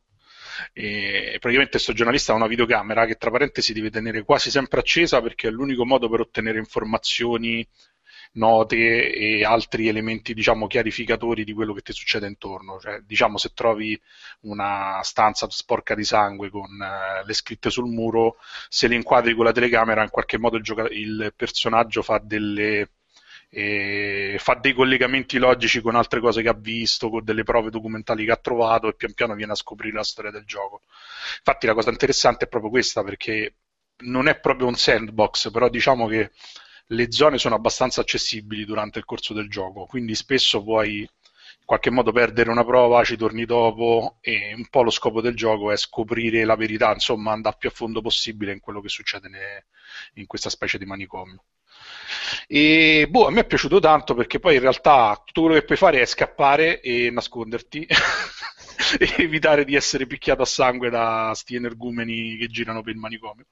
E ha delle atmosfere veramente belle, secondo me anche ha azzeccato molto il comparto sonoro, perché a differenza per esempio di Siren, una cosa che ti mette veramente l'angoscia è sentire il tuo personaggio, diciamo il tuo alter ego che si agita, che respira affannosamente, con il tempo si ferisce, quindi le mani, che ne so, diventano sporche di sangue, porta avanti i segni del fatto che in qualche modo fa delle fughe rocambolesche, cerca di evitare eh, di essere ucciso, di essere coinvolto in questi esperimenti. Devo dire, è, è molto coinvolgente. Non è lunghissimo, ma comunque è un gioco che francamente vale abbastanza la pena e un po' ci fa dimenticare il fatto che per il momento diciamo titoli veramente fighi da giocare per la PlayStation 4 non ce ne sono molti da Natale ad oggi. come, dice, come, dice, Homer è un ospedale manicomio pieno di batterie per videocamere perché è vero perché ogni due secondi se ne trova una. Qua la videocamera che va a stilo vabbè. Eh vabbè in Giappone ce l'hanno Um... No, è che erano abituati ai Game Gear, no? E quindi avevano fatto incetta. eh, ma c'era anche il Wonder Swan che andava con uno stilo solo. Merda il Game Gear. Quanto durava? 15 minuti? Una roba del genere. 6, 6 stilo 15 minuti, Mamma mia, durava veramente poco, era inutile, dovevi giocarlo no, a casa o quindi... attaccato alla corrente. 15 minuti no, mi sa che un'oretta abbondante ce la facevi. Sì, sì. Ma non, non lo so, Matteo, forse, forse no, eh. Vabbè, eh, terremo un concilio ecumenico per stabilire la durata del Game Gear a piena carica con le Duracell. Eh, adesso sotto a chi tocca, dai, eh, c'è Rude eh. che vuole parlare di un altro di quei suoi giochi indie che gioca solo lui, dai. se Titanfall è indie stiamo messi bene, insomma. Ma sì, Ma sì quello... che indie, scusa, se ne sono sì, andati da... Se sono andati da Activision, è vero. Da Activision, e quindi è un gioco indie. Quello che cazzo è, dai Rude. Dai, no, allora, eh, si parlava di Next Gen, il mio praticamente la mia next gen sta su PC, quindi sostanzialmente, ecco, l'ipsterata non me la potevo mancare comunque. Eh, oh, Rudy, uh, dai, sei stucchevole come Tommaso Pugliese. Salutiamo Tommaso Pugliese a questo punto. Ciao Tommaso. E quindi il mio as- primo assaggio di Next Gen è Titanfall, ho partecipato alla beta grazie eh, al, al, al mio, ad un mio traffic- ai miei contatti nella mafia russa grazie al fatto che sei raccomandato e siamo in Italia e fai parte e quindi, della E quindi, ecco, si è capito. Anche casta no, mafia russa va bene, ma casta no, ti prego. eh, scusa, lo stai, lo stai, degradando, lui lo schermista eh, ordinario. cioè, una, in fondo in fondo sono una persona onesta. detto, que- detto questo, la beta di Titanfall, sinceramente, io sapevo che più o meno sarebbe stato un gioco molto dal core gameplay molto buono. Alla fine si parlava degli ex creatori di Call of Duty, quindi il pedigree c'era, cioè ci, sapevo più o meno cosa aspettarmi. Non pensavo che si giocasse così bene, nel senso che eh, riassumendo, Titanfall è uno sparatutto multiplayer di Respawn Entertainment, gli ex, praticamente gli ex Infinity Ward sono stati cacciati da Activision e hanno, sono tornati a EA perché avevano incominciato con EA, con Medal of Honor e adesso praticamente il cerchio si chiude. Um, è uno sparatutto militaristico, uh, futuristico uh, multiplayer in cui praticamente ci sono queste due squadre di giocatori in queste arene, ma uh, oltre ai, ai, giocatori umani ci sono dei, dei, praticamente dei bot controllati dalla IA, i cosiddetti minion, che f- sono molto simili ai, ai personaggi che trovate nei MOBA tipo Dota o League of Legends. Mm. Praticamente sono della carne da cannone, sono facilissimi da buttare giù e servono ai giocatori per creare punteggio per poter eh, ordinare, fra virgolette, uno di questi Titan che sono praticamente dei mech. dei Mac mo- che, dal design molto simile a Mac, uh, Mac, Warrior quindi praticamente secondo me se, mh, se vi piace il genere li vedrete che sono la copia magari un po' sbiadita un po' poco originale di qualsiasi altro Mac uh, nella storia dei Mac della letteratura. Il Mac gioco coglione. Mac no, da questo punto di vista sì, l'unico gran difetto che devo fare è proprio che lo stile è molto molto molto derivativo, nel senso un, des- de- un design un pochino più originale sarebbe stato, sarebbe stato Mm, meglio secondo me. Comunque, uh, gradito, la parola è gradito. Gradito, eh, non mi veniva, grazie.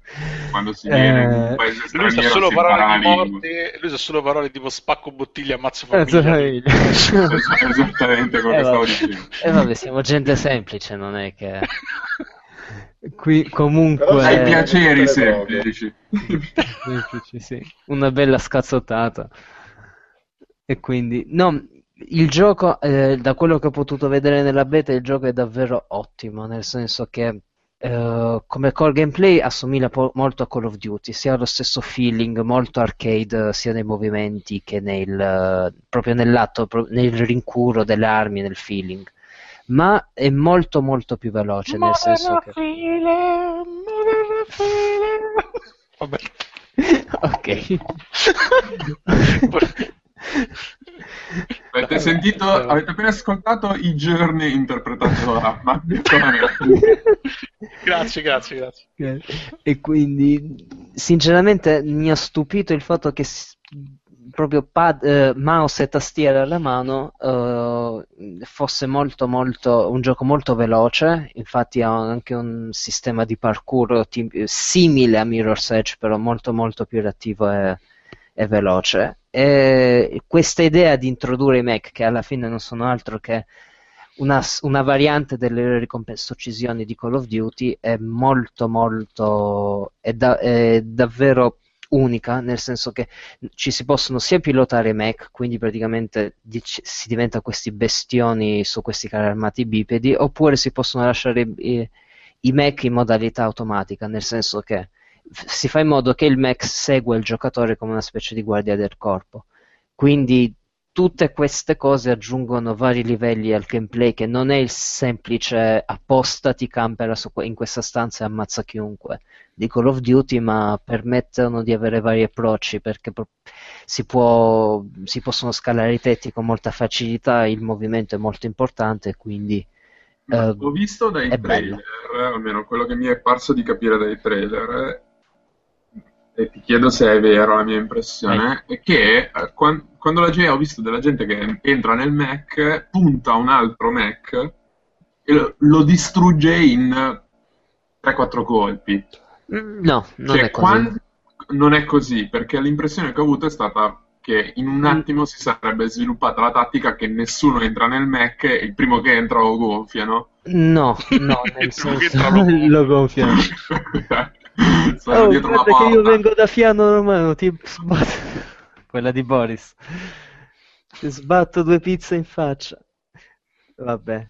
Ragazzi, non fate cose per cui non siete fatti. Sì, dai, il romanesco lo fate. Vabbè. No, non è così, nel senso che la letalità è molto più bassa di quanto ci si aspetta. In Call of Duty alla fine mm, si, um, ci bastano tre proiettili per, uh, per mm, buttare giù qualcuno. In questo gioco mhm. invece la, la, precisione è molto molto più importante, nel senso i mech possono, cioè ci sono vari modi per distruggerli, ok, non sono invincibili, non è quella cosa che il primo che, porta, che ordina il mech vince, ma i, ci, ci sono, però ci vogliono parecchi colpi e ci vuole anche parecchio gioco di squadra perché mm. per esempio se sei un umano ogni, ogni, giocatore ha a disposizione un'arma anti, anti-Titan però c'è anche una cosa molto carina da fare che puoi salire sul, sulla testa del Titan e tipo tirare, buttare giù un quadro comandi che è praticamente il punto debole e martellarlo di colpi quindi è, ci sono, eh, e quello che mi ha stupito è questo nel senso che il gameplay non è semplice, è molto molto direi proprio profondo, nel senso ci sono alternative a tutto. Cioè i Mac sono importanti perché fanno pressione sulla mappa, no? quindi magari se devi prendere un obiettivo, avere un Mac che blocca l'accesso è importante, ma da tutte e due le parti ci sono modi per uh, contrastare le tattiche dell'avversario. E, e non è molto localizzato per quanto riguarda i personaggi umani? Nel senso, se ti spari in una gamba non sei più capace di saltare sui tetti?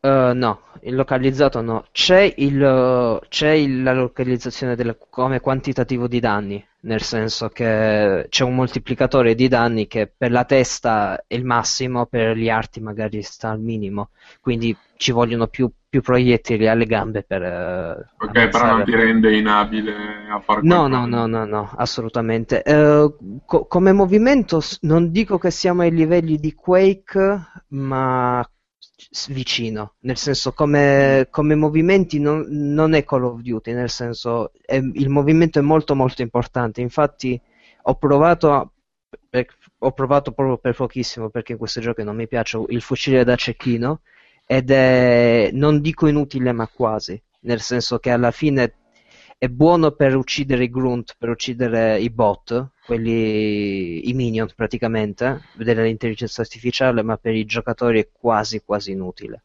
Nel senso è un gioco che prende, nel senso è abbastanza familiare per convincere i giocatori di Call of Duty a passare uh, a Titanfall, ma al contempo è, abba- è, è originale abbastanza per risultare originale e fresco. Premia più il gioco a squadre o premia più cioè o, è un, semplicemente un deathmatch dove entra la gente così e non importa allora il deathmatch alla fine è il deathmatch quindi mh, mm, non, se, se, spari meglio se uccidi più in fretta vinci il deathmatch. Però il fatto che ci siano ammazzare i minion eh, accresca comunque il punteggio del deathmatch fa in modo che anche se tu sei un giocatore scarso puoi stare là ad uccidere i minion e comunque contribuire alla squadra. Quindi da questo punto di vista è un pochino più... permette, permette anche a chi è scarso di poter fare qualcosa. Il che, infatti, alla fine non stiamo parlando di uno sparatutto competitivo, che non è qualcosa che vedremo su Twitch TV con competizioni o arene riempite, però è qualcosa che nonostante sia molto casual, ha comunque una curva di abilità, nel senso che mm. eh, non è quel, quella, il, non ha la cosa di Call of Duty che tende più o meno a livellare l'abilità. Quindi anche il più scarso magari chiama, chiama una killstreak di 4, eh, chiama il pacco praticamente, gli arriva la, la ricompensa, come ricompensa l'elicottero. Nel senso che il, il nabbo può fare qualcosa, ma il, il professionista viene comunque ricompensato. Quindi consiglio a chiunque di tenerlo d'occhio, o per PC o per uh, Xbox One, perché do- è molto molto bello, nel senso che potrei parlarne però, per ore, però il feeling uh, giocandolo è molto è davvero ottimo. Allora, è sufficiente... Stato è già stata una specie di incidente diplomatico a fine ottobre perché a pochi giorni dall'uscita della PS4 eh, i Respawn hanno detto apertamente che so, stanno già lavorando al seguito e non sarà un'esclusiva Xbox One. Ah, il gioco è sufficiente, il gameplay è sufficientemente vario da nel senso giustificare il fatto che ci siano delle persone tra 4 mesi, 5 mesi, abbastanza persone da dover giocare anche se uno non lo compra diciamo al day one? Guarda, non lo so come si svilupperà, non ne ho idea, nel senso che alla fine è una scommessa. Su PC secondo me rimarrà comunque, perché comunque eh, le, comp- le, comunità PC tendono comunque a permanere, nel mm. senso che eh, per questi giochi grandi, Call of Duty, Battlefield e spesso Titanfall, comunque una community abbastanza giusto per riempirti il server lo trovi sicuramente uh, sinceramente non so come il, il, problema è come verrà percepito il gioco come prodotto perché non c'è una, non c'è una campagna single player eh, stanno cerca- hanno promesso una specie di uh, tutorial. Cosa... No, non proprio tutorial, una specie di sviluppo tipo Brink, non so se te lo mm, ricordi. Mm, sì, sì. Che te- tentava di creare queste campagne, di contestualizzare i, le, i match multiplayer con, camp- con, delle campagne, con due fazioni abbastanza. che avevano anche degli obiettivi in ogni mappa diversi.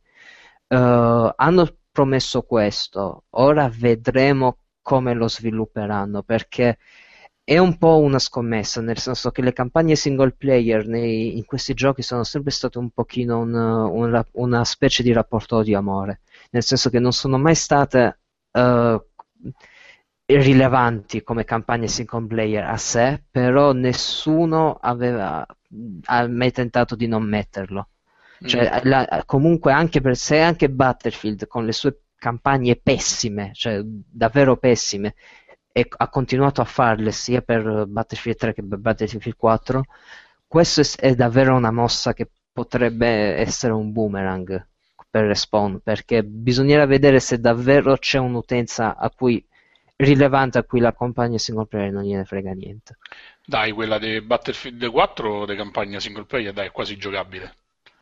Uh, io ho fatto quella di Battlefield 3, met- l'ho lasciata a metà perché era proprio. Battlefield 4 non l'ho ancora preso perché con, quella, con la questione di bug sono, sono, rimasto, sono stato un po' restio.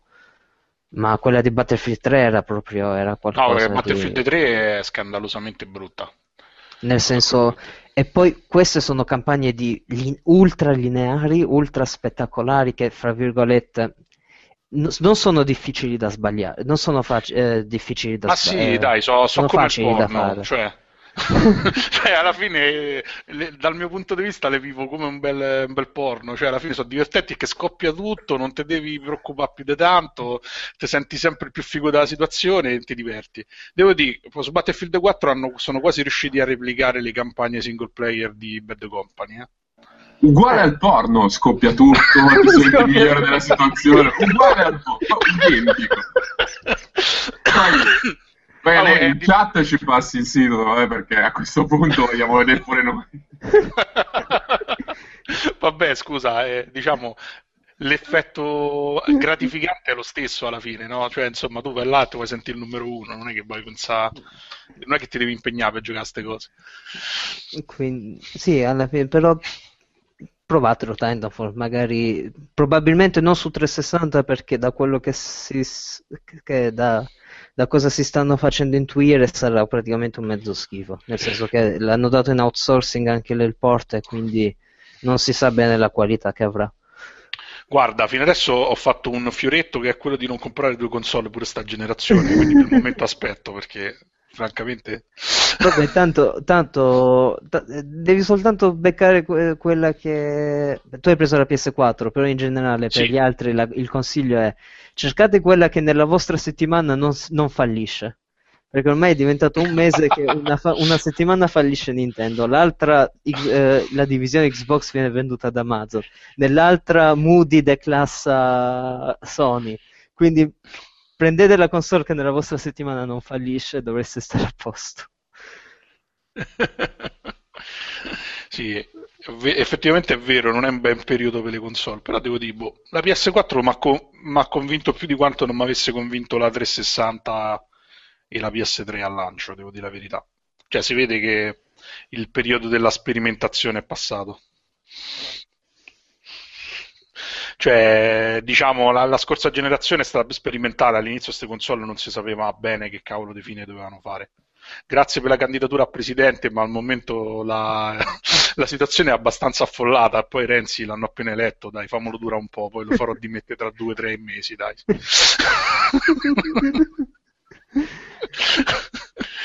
e niente, però boh, in generale sì, devo dire, mi interessa parecchio, poi specialmente perché è solo, solo single, è solo multiplayer, perché questi giochi hanno senso solo così alla fine. Però al momento diciamo si può vivere anche senza. Vabbè, PS4 non c'è giochi, ma stai aspettando Destiny? Cosa si sa? Sai qualcosa? Sì, no, no Allora, in realtà il problema, il problema è mio, eh, non è della console, è che a me gli action adventure o li fa la Nintendo o pochi altri, se no non mi piacciono. I giochi di sport non li uso, quelli di macchine mi piacciono, però non mi fanno esaltare, alla fine mi sono rimasti quattro giochi. e sostanzialmente sto a giocare a Call of Duty Ghost, sto a giocare a Battlefield 4 e poi fortunatamente ci sono tantissimi giochi indie, la maggior parte pure molto belli, quindi insomma al momento non sono un altro titolo che sicuramente va guardato con un certo interesse è Contrast, mm. che diciamo è stato un po' bistrattato da tutti perché è uscito in un periodo e, diciamo, Anche pieno proprio... di bug mi pare all'inizio. Eh, cioè, Ma non lo so, la versione PS4 sono arrivato a metà, non ci ho mai avuto grossi problemi. No. C'ha eh... delle sequenze veramente complicate, però in generale è divertente. Ma voi sapete com'è tutto questo, vero? lo sappiamo, ma ce lo devi dire tu. Dai, ce lo devi dire tu, aspettiamo questo momento. Interessantissimo. Ok. Esagerato. Che palle che sei. Sei proprio, allora, sei proprio la morte della poesia. Eh sì, e non solo di quella. Vabbè, se Jimmy l'ospite ha voglia di parlare di un'altra roba, ne parli che la facciamo finita. Allora, siccome tra un mese, se non ho capito male, dovrebbe uscire il primo DLC per Batman Arkham Origins, che sarà, eh, non spoilerò niente, eh, nel senso lo potete vedere ovunque, dedicato a Mr. Freeze. Volevo parlare un attimo del eh, gioco base, che è una schifezza. Eh, no, nella misura in cui il, quello precedente, Arkham City, era veramente bello, ma veramente bello. Avevo fatto una recensione su Ars Ludica abbastanza entusiasta perché effettivamente era il miro action della sua generazione. Uh, bellissimo il design della città in Arkham City, uh, suffi- decente la storia anche se era un, un, insiemone di cose per far apparire più o meno tutti i cattivi di Batman. Uh, però insomma le idee c'erano, era un netto miglioramento rispetto a, al primo che era Arkham Asylum. Quindi ci si aspettava grandi cose da Arkham City, da Arkham Origins. La verità è che da una parte ci si aspetta grandi cose, dall'altra un po' il sospetto che potesse essere sostanzialmente la stessa roba eh, riproposta con qualcosa in più eh, c'era. È in effetti ancora peggio, nella misura in cui non solo, non solo hanno aggiunto praticamente niente eh, alla cosa, ma sono riusciti anche a peggiorare alcuni aspetti del gioco nel suo capitolo precedente. Nel senso, per me eh, il design della città, nonostante la città sia più grande e non sia mezza allagata come era eh, in Arkham City, è molto ma molto ma molto meno interessante. Mm-hmm. È molto più piatto, molto meno colorato Uh, c'è anche i quartieri si distinguono poco l'uno dall'altro, per cui potresti essere in una parte come nell'altra della città, a parte alcuni posti che sono proprio distintivi, ma devo dire poco impegno dal punto di vista del design della città. E nonostante in effetti c'era più roba da far vedere, quindi tecnicamente poteva essere più interessante. Poi ci sono alcuni aspetti del gioco che sono stati peggiorati moltissimo. I trofei dell'enigmista sono resi molto meno interessanti. Ho letto delle recensioni in giro in cui in realtà c'è della gente che è stata addirittura contenta, nel senso che hanno trovato tutto molto più semplice e quindi andava bene. La verità è che dal Asilium al City c'era stato un netto miglioramento nel design dei di tutti quelli che sono i, i sottogiochi, diciamo, dei trofei dell'enigmista. Erano molto più interessanti, in, ti costringevano a utilizzare uno, du, uno o più gadget insieme, ma utilizzarli in una maniera un po' intelligente, nel senso che non era semplicemente c'è quella parete lì, per tirare giù quella parete lì ti serve quel gadget lì, punto e basta, ma era un utilizzo un po' creativo del, dei gadget. E quindi invece adesso con, il, con l'Origins è abbastanza una schifezza. È tutto, mm. tutto molto semplice è tutto molto così lo, lo fai perché lo devi fare e, perché poi al 100% ti dà non so quale bonus ma una tuta nuova tipo una cosa del genere neanche niente di degno di nota La storia forse è la parte più interessante, nel senso che rispetto all'altro la storia forse è un po' più, interess- un po più intrigante, ci sono dei personaggi che Batman incontra per la prima volta alcuni dei suoi nemici e quindi cioè, ci sono forse, forse per un fan del fumetto la storia è più interessante rispetto a City. L'unica vera implementazione di gameplay che hanno fatto è Farlock, nel senso è una cosa fasulla, che è il, la ricostruzione delle scene del crimine. Che avevano fatto tanto rumore intorno a questa cosa, hanno fatto vedere 100.000 video eh, riguardo a questa, questa, roba che Batman poteva finalmente fare l'investigatore, eccetera, eccetera, ma non è vero niente, nel senso che arrivi sulla scena del crimine, no, arrivi sulla scena del crimine, ci sono degli hotspot che devi inquadrare con con la visuale e poi fa tutto da solo. Scusa, eh, ma ci hanno fatto un gioco intero su, sto, su questa meccanica. È lei eh. noir.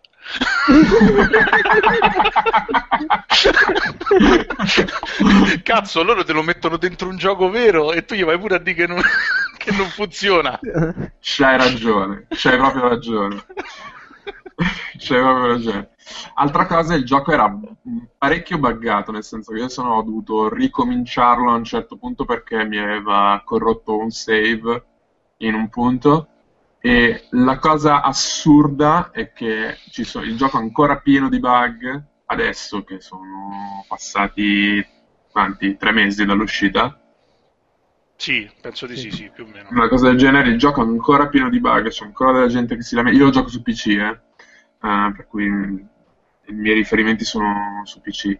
La gente si lamenta, ma eh, hanno detto che cazzo sono gli sviluppatori che non sono più Rocksteady, sono Warner, Warner Montreal, mi pare. Warner Montreal hanno detto che in maniera ufficiale che non si occupano più di rilasciare patch per correggere i bug, ma che si dedicheranno soltanto allo sviluppo del DLC. Quindi avete il DLC buggato, buggato e magari manco ci potete giocare perché non avete finito il gioco. No, no, ma è, è, così, le cose stanno così, è assurdo, le cose stanno così. C'è stato, un, eh, c'è stato a un certo punto un bug in cui un'intera parte della città era intangibile, nel senso ci passavi attraverso. Robetta proprio. Ma sì, sì, la verità, io ai tempi, ai, ai tempi, di Vittorio eh, si chiamavano clip. Sì, era il no clip. A me l'ho comprato appena uscito, però diciamo che mi ha preso subito la stanca perché dopo due giochi belli corposi, il terzo, devo dire la verità, non gli ho proprio fatta. Ho giocato un po' il multiplayer, che non è male, però devo dire la verità, pure là non è che si sono inventati granché. Il multiplayer non l'ho giocato proprio, non so di cosa Avevano sbandierato tantissimo il fatto che c'erano queste modalità un po' riprese da Alien vs Predator in cui c'è praticamente un giocatore fa Batman, uno fa Robin e gli altri fanno due, due squadre diverse che sono antagoniste tra loro comunque, la squadra del, di Joker e la squadra di due facce. Praticamente vince chi, chi sopravvive alla fine, insomma, o chi raggiunge determinati obiettivi a seconda della modalità. La cosa figa era appunto che il giocatore che, che fa Batman e quello che fanno Robin in qualche modo eh, sparigliano un po' l'equilibrio, no? cioè è la terza fazione che tiene un po' tutto in movimento. Il problema è che poi le mappe sono pochissime, sono abbastanza simmetriche, sembrano le mappe di Gears of War sostanzialmente. Oh, e, e, Batman eh, è potentissimo rispetto agli altri, ovviamente, e diciamo i giocatori normali diventano potenti solo dopo aver grindato parecchio, avendo sbloccato parecchie abilità. Quindi diciamo è un po' frustrante per il giocatore che inizia, a meno che non lo mettono a fare Batman e Robin.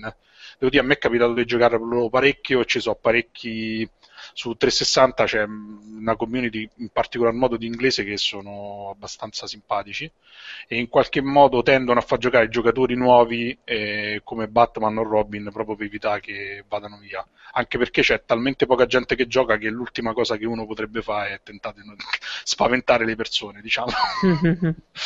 È un po', z- è, mezza... è un po' Giants un po'... Citizen Caputo non mi dà questo vibe. Non so se te lo ricordi sì, sì, molto Questo simile. Vibe, Gesù.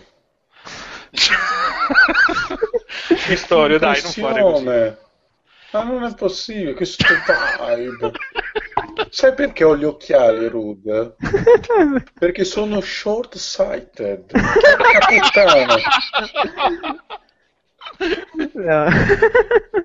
Scusatemi, scusatemi. E che nelle acque internazionali sta... si parla inglese, quindi... certo. Comunque io non lo consiglio, nel senso, secondo me sono stati buttati e non credo che il DLC potrà risolvere molto la cosa. Tra l'altro avevano fatto una cosa molto interessante nel City, che era quello di poter giocare come Catwoman, cioè non era semplicemente un cambio di skin, ma era proprio un altro personaggio con altre movenze che ti costringeva anche ad attraversare la città in una maniera differente perché non poteva planare col mantello come faceva Batman, perché aveva la frusta che raggiungeva meno lontano rispetto all'arpione, perché tutta una serie di cose, aveva anche meno gadget ed era molto interessante.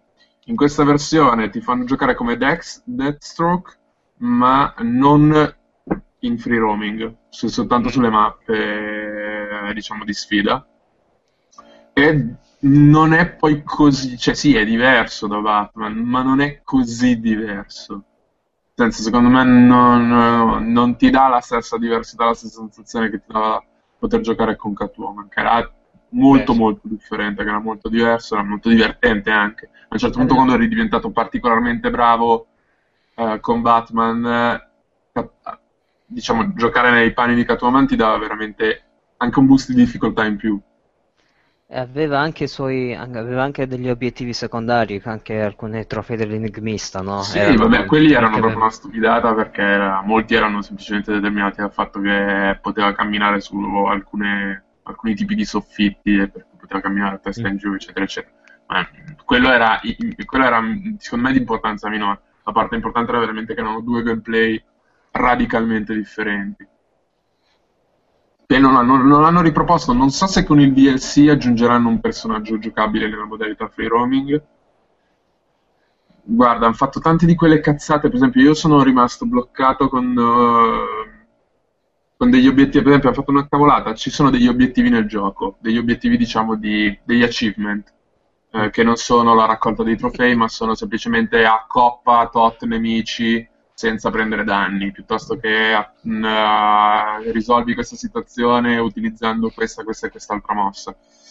Che in City erano sbloccabili in qualsiasi momento, nel senso se tu lo fai all'inizio del gioco non importa, senso te lo sblocca comunque in eh, Origins sono uno conseguenziale all'altro. Nel senso, se non hai sbloccato quello prima, non puoi sbloccare quello dopo. Questo cosa porta? Porta che io la cosa non l'ho seguita dall'inizio. E c'è uno di questi obiettivi in una categoria che può essere fatto esclusivamente in una mappa che non respawna i nemici.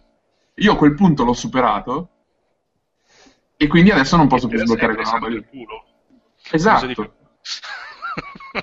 Basterebbe una patch che respawna i nemici in, quella, in quel settore, che comunque è rivisitabile.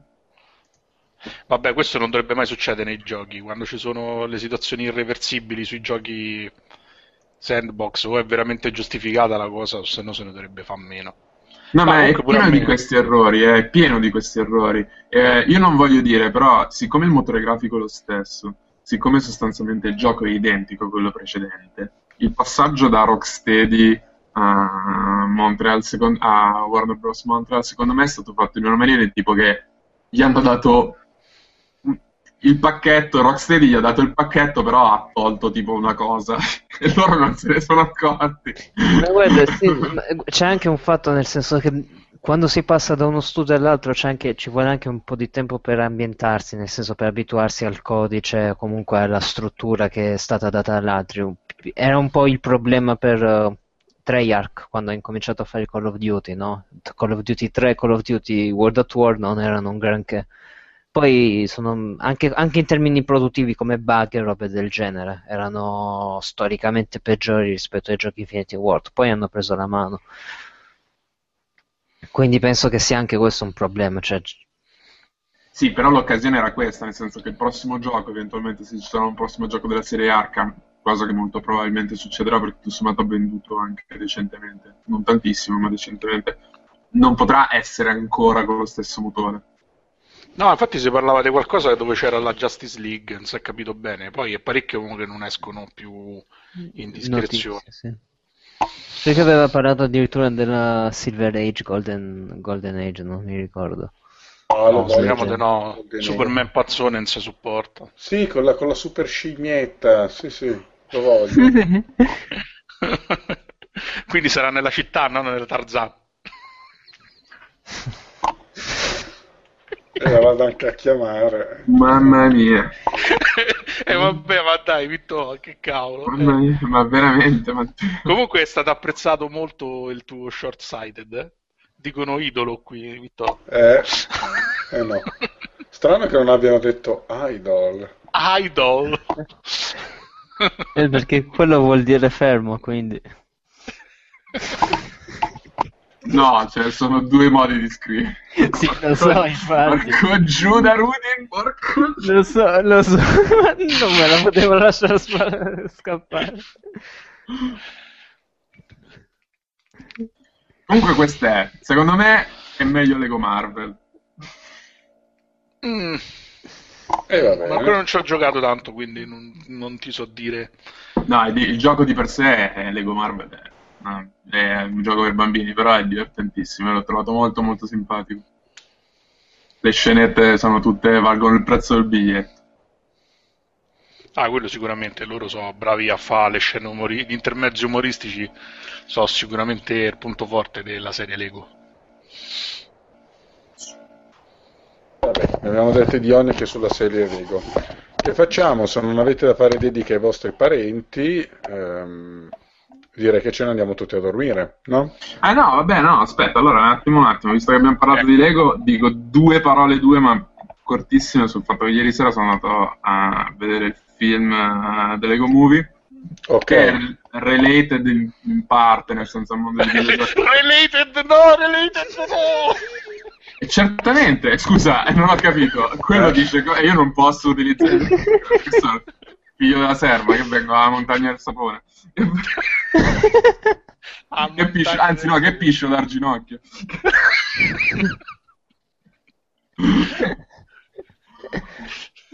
Insomma, dai, dopo che piscio dal ginocchio... e, ehm, che parzialmente appunto legato al mondo dei videogiochi anche perché ne riprende alcune, secondo me riprende alcune cose da, dai videogiochi della serie, della serie Lego. Tra l'altro ho invitato la ragazza, gli amici, eccetera, eccetera, dicendo eh, andiamo a farci una serata divertente. Ho letto recensioni in giro che mi parlavano comunque di un film che si è orientato a un pubblico di eh, bambini, che però ci sono diversi livelli di lettura, che ci sono tante citazioni che possono essere apprezzate da un pubblico più adulto, per cui entro in sala molto fiducioso. La verità è che il film è realizzato molto molto bene a livello tecnico, è mezzo stop motion e mezzo computer grafica, ehm, è tutto molto colorato, simpatico, nel senso il design è quello classico delle serie Lego dei videogiochi, eccetera, eccetera però la storia è una storia per bambini, e le battute anche. E quindi ci si ritrova veramente di fronte a un prodotto che da un pubblico adulto, secondo me, può essere apprezzato fino a un certo punto. Veramente, cioè non sono quei diversi livelli di lettura come si possono incontrare in Adventure Time, in SpongeBob, in questi prodotti qui che sono sì per bambini, però fanno ridere anche gli adulti perché ci sono appunto doppi sensi, perché ci sono delle, delle cose che possono essere interpretate in diversi modi. No, questo è veramente dritto, una roba per, per ragazzini, per bambini più che ragazzini. E le battute, le scenette comiche sono veramente così di primo livello. Quindi soldi spesi se, andate, se, volete, se, si vuole andare a vedere una roba che è realizzata bene, se volete ridere perché vi aspettate che sia qualcosa di più, no. Secondo me no. Non va bene? No, cioè, io non l'ho trovato, cioè io non ho riso mai, ho riso in due cose, ma sono due cose stupide, nel senso in un punto perché facevo un rumore che mi faceva ridere, e in un'altra parte perché boh, non mi ricordo neanche più, nel senso non è memorabile dal punto di vista della comicità. E neanche delle citazioni, io mi aspettavo un sacco, un sacco, un sacco di citazioni da cose, da situazioni differenti, eccetera, eccetera. Ma no, tra l'altro alcune delle cose migliori se le sono giocate nel trailer, per cui anche lì. Ma Batman, quanto è importante Batman in questo film? È parecchio, è presente tutto il film praticamente. È un personaggio divertente, però anche lì è gestito in una maniera molto, molto, molto, molto superficiale. A livello di battute poteva essere molto. A un certo punto uh, io, io, mi aspettavo una battuta anche, un riferimento all'omosessualità per un motivo o per un altro, che non è Robin, per essere specifici, ma per un'altra cosa, non avviene. Non so, cioè, non so se è la cre- creare la tensione per quella cosa lì fa- mi, ha fatto, mi, ha indotto a, tra virgolette, ridere o apprezzare di più o se semplicemente non era previsto e mi sono immaginato tutto. Eh, sarà che un po' si vedono froci dappertutto, no? Lo sappiamo. Que- quelli che usano le parole anglofone soprattutto. Eh. Outstanding. Awesome. Quindi, Dai su. Tutto qua. È stato engaging o no? enjoyable, come sta? Esatto, enjoy- stavo per dirlo io, enjoyable. Povero, Basta? povero Vittorio, lo stavo... Eh sì, direte sì, che altro dicevo, raccontare il film. No, possiamo prendere in giro un altro po' Rudy, però. No, dai, basta, abbiamo tutta la vita davanti per prenderlo in giro. Lui ha davanti tutta la vita per prendersene. Ok. Da noi e da, da terzi anche. Bene, io direi, insomma, siamo tornati, siamo tornati loffi, d'altra parte o facevamo così o non tornavamo affatto. Quindi... Infatti, un po' alla volta. mo. Eh, com'è il plurale di stace? Statece? Eh. Stateci, sì. Eh. E quindi eh, adesso abbiamo dato, abbiamo fatto un po' di presentazioni di titoli e eh, vi salutiamo. Facciamo i saluti, dai Anelli. Ciao a tutti, dalla prossima puntata penso torneremo a fare puntate tematiche, quindi insomma iniziate a suggerire. Fatela Sì. finita di rompicoglioni con i messaggini che specialmente il sabato e la domenica siete stati abbastanza insopportabili, io vi odio tutti, sappiatelo. Ma perché ci tenevano tanto, dai. Oh. Bye. Eh beh, in che altro modo. Eh? Non Ok, potrebbe fare diversamente. Eh, la prossima puntata farà i greetings. Ok. Jimmy, Io niente, eh, ho- mi sono astenuto da fare qualsiasi cosa in questi mesi in preparazione di questa puntata. eh, mi avete visto preparato e- ed eccitato, direi, a dovere. E niente, però il mio ruolo di tappabuchi probabilmente finirà qui perché Vai. Vittorio mi odia e non mi vuole. No, vabbè, ma non, eh, cioè, non è che abbia tutto sto odio da sprecare. Ok, C'è già Beh, abbastanza ricordo per le battute dell'anello. Vabbè, io vi ricordo l'indirizzo del nostro sito, arsludica.org. Se volete scriverci, mandare una mail alla redazione, scrivete a arsludica.org. E resto potete seguirci sulla pagina Facebook e quando facciamo una puntata, ormai penso la faremo sempre in Hangout e quindi daremo annuncio e ci potrete seguire per divertirvi insieme a noi. Detto questo, io vi saluto e vi do appuntamento se mai ci sarà, to the next one. Ciao. che bastardo, ma dai, non puoi... Eh, Stavo per dirlo, ma tu hai detto eh, ciocciola. Ciao a tutti, la mettiamo sul personaggio. Ciao. Buonanotte. Salve. Grazie.